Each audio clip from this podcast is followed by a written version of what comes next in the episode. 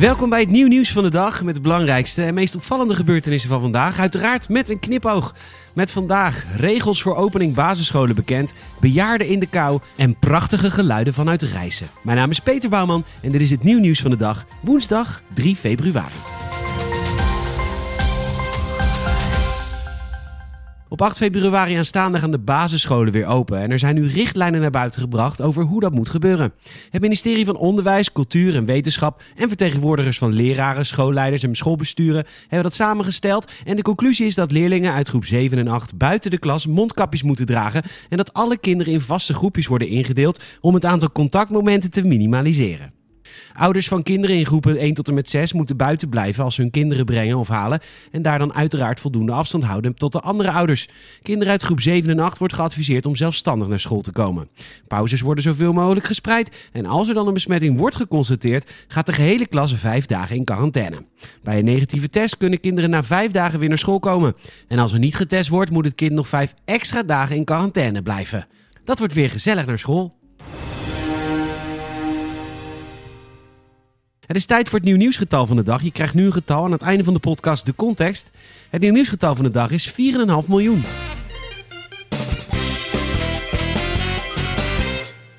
Drukte van je welste vanmorgen bij de Brabanthal in Den Bosch.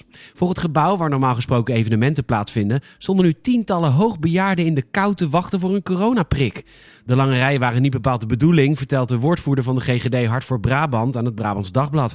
Dat hier toch mensen buiten in de kou en regen moesten wachten, dat vinden we erg vervelend.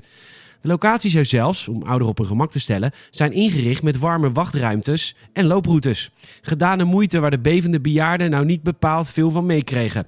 Woordvoerder Sandra Verhoeven wijt de drukte eraan dat veel mensen veel te vroeg zouden zijn gekomen. Sommigen zelfs een uur eerder dan de afspraak gepland stond. En dat zou ik ook doen. Giebelend van de voorpret, een uur eerder komen. Pietje Bel. Ah, dag meneer. Hi. Zeg Piet, luister eens. Ben jij nou werkelijk de grootste kwajongen van Rotterdam? Wie? Ik? Aha. Wat vertelt u me nou? Niks hoor. Er klopt niks van. Oh nee? Nee meneer. Ik krijg alleen altijd van alles de schuld. Gisteren hadden we het al even over de schavuiten die een ijsbaan in Nieuwwolde hadden gesloopt. En waren het een verhaal van Pietje Bel, hebben de schobbejakken zich vandaag gemeld bij het bestuur. Met berouw en spijt. De betrokken jeugd heeft zich gemeld en daar ben ik heel blij mee, vertelt Klaas Bellinga aan RTV Noord. Ze waren zich er niet van bewust dat de ijsbaan zo kwetsbaar was en realiseerden zich niet dat ze zo voor iedereen de ijspret bederven. Bestuurslid Bellinga heeft een goed gevoel overgehouden aan het gesprek met de jongeren. Ze zouden spijt hebben betuigd en zichzelf spontaan beschikbaar hebben gesteld als vrijwilligers voor de vereniging. Er gaat echt niks boven Groningen. Plaag mijn agenten dan voortaan niet meer. Dat is een misverstand. Alle agenten zijn mijn vrienden. Als despoten het moeilijk krijgen, dan doen ze er werkelijk alles aan om hun tegenstanders te berechten. Poetins aardvijand Navalny is berecht vanwege het schenden van de meldingsplicht, omdat hij in een coma lag. En oh ja, afgelopen maandag was er ook een staatsgreepje gaande in Myanmar. Het leger heeft de democratisch verkozen Aung San Suu Kyi opgepakt in een coup, simpelweg omdat de militaire politieke partij aan invloed verloor in de verkiezingen.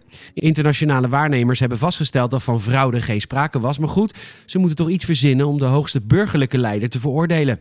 De politie heeft de eerste documenten omtrent de aanklacht van Suu ingeleverd bij de rechtbank. Hierin wordt zij beschuldigd van het importeren en in bezit hebben van onwittige walkie-talkies. De clandestine communicatiemiddelen werden aangetroffen in haar woningen. Ook zouden ze de coronaregels niet hebben nageleefd. De hoofdstad is op dit moment afgesloten, maar er is geen avondklok. Dat vindt de legermacht net te ver gaan.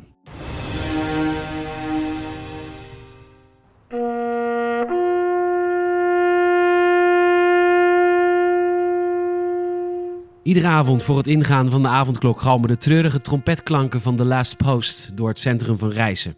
Buurtbewoners hebben geen idee wie er verantwoordelijk is voor de muzikale omlijsting van het ingang van de verplichte binnenperiode. Gisteravond probeerden buurtbewoners het mysterie op te lossen door rond dat moment van de avond naar buiten te gaan om te kijken waar het geluid vandaan kwam. Het leverde niets op, want voor de eerste keer sinds het ingaan van de avondklok bleef het stil. Zo meldt Ubantia.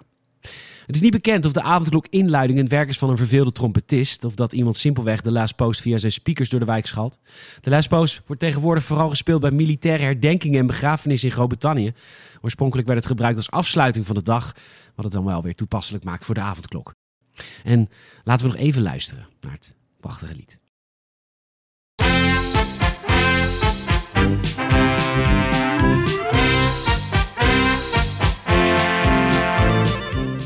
Zo, die heb je heel de avond in je hoofd.